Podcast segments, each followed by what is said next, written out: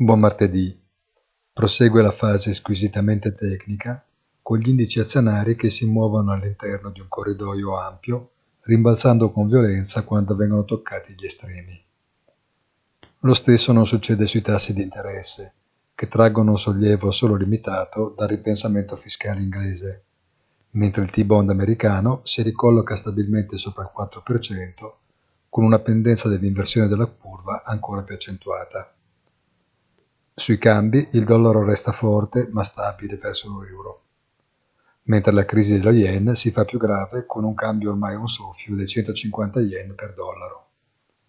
Buona giornata e come sempre appuntamento sul sito easy-finance.it.